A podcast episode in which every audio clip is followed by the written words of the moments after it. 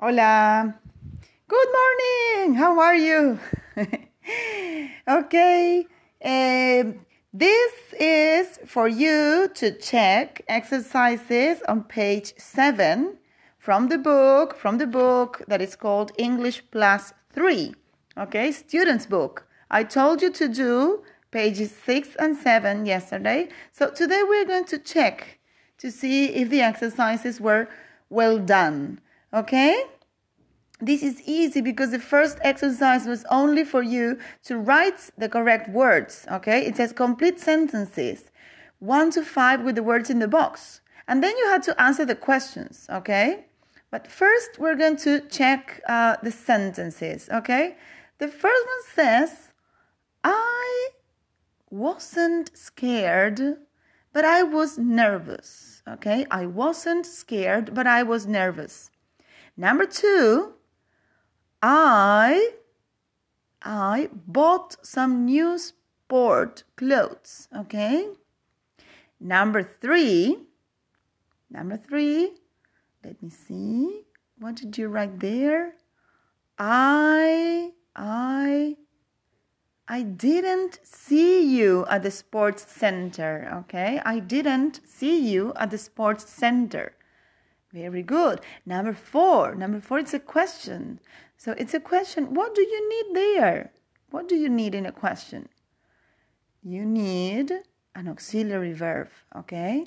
So, what did you do last weekend? Okay, the auxiliary verb is did. Very good. What did you do last weekend? And now, last one, number five. She she started to sing professionally when she was only six. Okay? So those are the answers, okay, from one to five. And then you have some questions to check if you understood.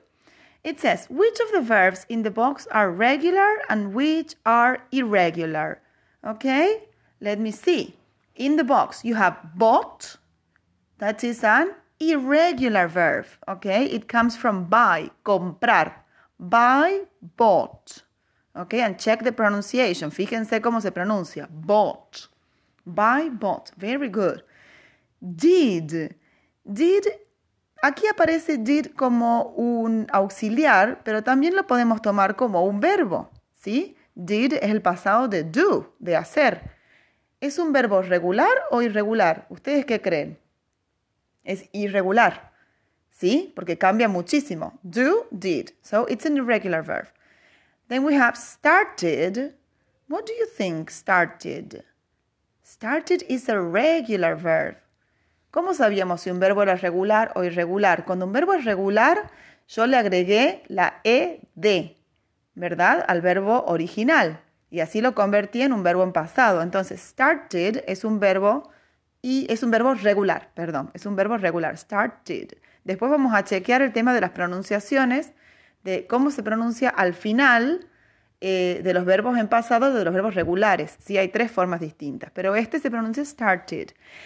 And then we have wasn't. Wasn't is the negative form of was, okay? And that is irregular, okay? Eso es irregular. Viene del verbo be. Verbo be, was, wasn't, or were, weren't. Okay. Which, sorry, number, uh, letter B, question B. How do we form the past simple of regular verbs? Acabo de decir eso. ¿Cómo lo formo al pasado? Yo lo formo poniéndole e, de al final del verbo, ¿sí? Del verbo original. And question C, which verbs do we use to form questions and negatives? ¿Cuál es, ¿Cuál es el verbo que yo uso para hacer la pregunta y formar el negativo? ¿Se fijaron? Ahí el verbo que yo uso, el auxiliar, así se llama, el auxiliar, es el did. ¿Sí? Pero por otro lado, tengo también el wasn't. ¿Sí? ¿Por qué? Eso les mandé yo una explicación. Porque en el pasado simple yo tengo dos cosas distintas. Por un lado, los verbos comunes, cualquier verbo, y por otro lado, el verbo to be, que se comporta de otra manera. ¿sí? El verbo to be lo puedo usar también para hacer una pregunta y lo puedo usar también para negar una oración. Entonces es distinto. Pero eso yo les mandé una explicación, así que lo pueden después chequear ahí. Veamos el ejercicio eh, dos. Exercise number two. Complete the interview using the correct past form of be. Aquí tienen la forma del pasado del be. How old are you? Sorry. How old were you when you moved to France? I was four or five. I lived with my mom and my older brother and sister. My dad traveled a lot. He wasn't at home much. Was your brother and were your brother and sister happy to live in France? Perdón, I es where. Were your brother and sister happy to live in France? No, they weren't. They were lonely because their friends were all in England. Was it a happy time? No, it wasn't a happy time for my brother and sister, but it was a great time for me. ¿Ok? Hasta ahí vamos bien. Ejercicio 1 y 2. El tercero yo les dije que me lo envíen, así que eso yo lo voy a chequear. Después tenemos eh, los ejercicios en la parte donde dice Object and Subject Questions. Eso también les mandé una explicación por si las dudas no lo entendieron, no se lo, no se lo acuerdan muy bien. ¿sí? Ahí tienen un pequeño cuadrito donde explica un poco. Y después lo que tenía que hacer cada uno ahí en el ejercicio 5 era escribir eh, las preguntas completas ¿sí? usando el pasado simple. Escribir preguntas, eh, objeto o preguntas para el sujeto. ¿sí? En las preguntas para el eh, sujeto yo no tengo un auxiliar, directamente uso el verbo en pasado. Entonces veamos la primera pregunta. Dice, number one, who bought a present for Rachel? ¿Sí? Porque ahí la respuesta va a ser, por ejemplo, I bought a present for Rachel. ¿Sí? Yo le compré el regalo. Estoy preguntando por el sujeto. ¿Quién hizo la acción? ¿Quién compró? ¿Sí? Number two. Number two. What did they get her? ¿Sí? ¿Qué le compraron? Sería ahí la pregunta. What did they get her? Number three. Porque ahí estoy preguntando por qué, qué, es lo que le, qué es lo que le compraron. Estoy preguntando por el objeto. ¿Sí? El objeto es al que le cae la acción.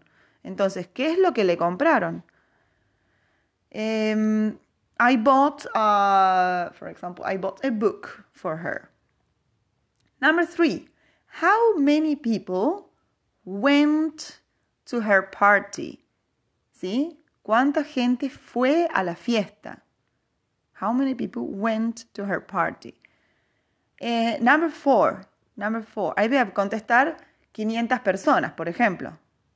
¿Sí? Ahí estoy es una pregunta sujeto. Estoy preguntando por la gente. Necesito un número. Uh, number four. Who, who, ¿qué será ahí? Who did you meet there? Who did you meet there? ¿A quién te encontraste? ¿Sí? Esa es una pregunta objeto. Who did you meet there? And number five, why, why did you leave early? ¿Por qué te fuiste temprano? ¿Sí? Esa sería la última.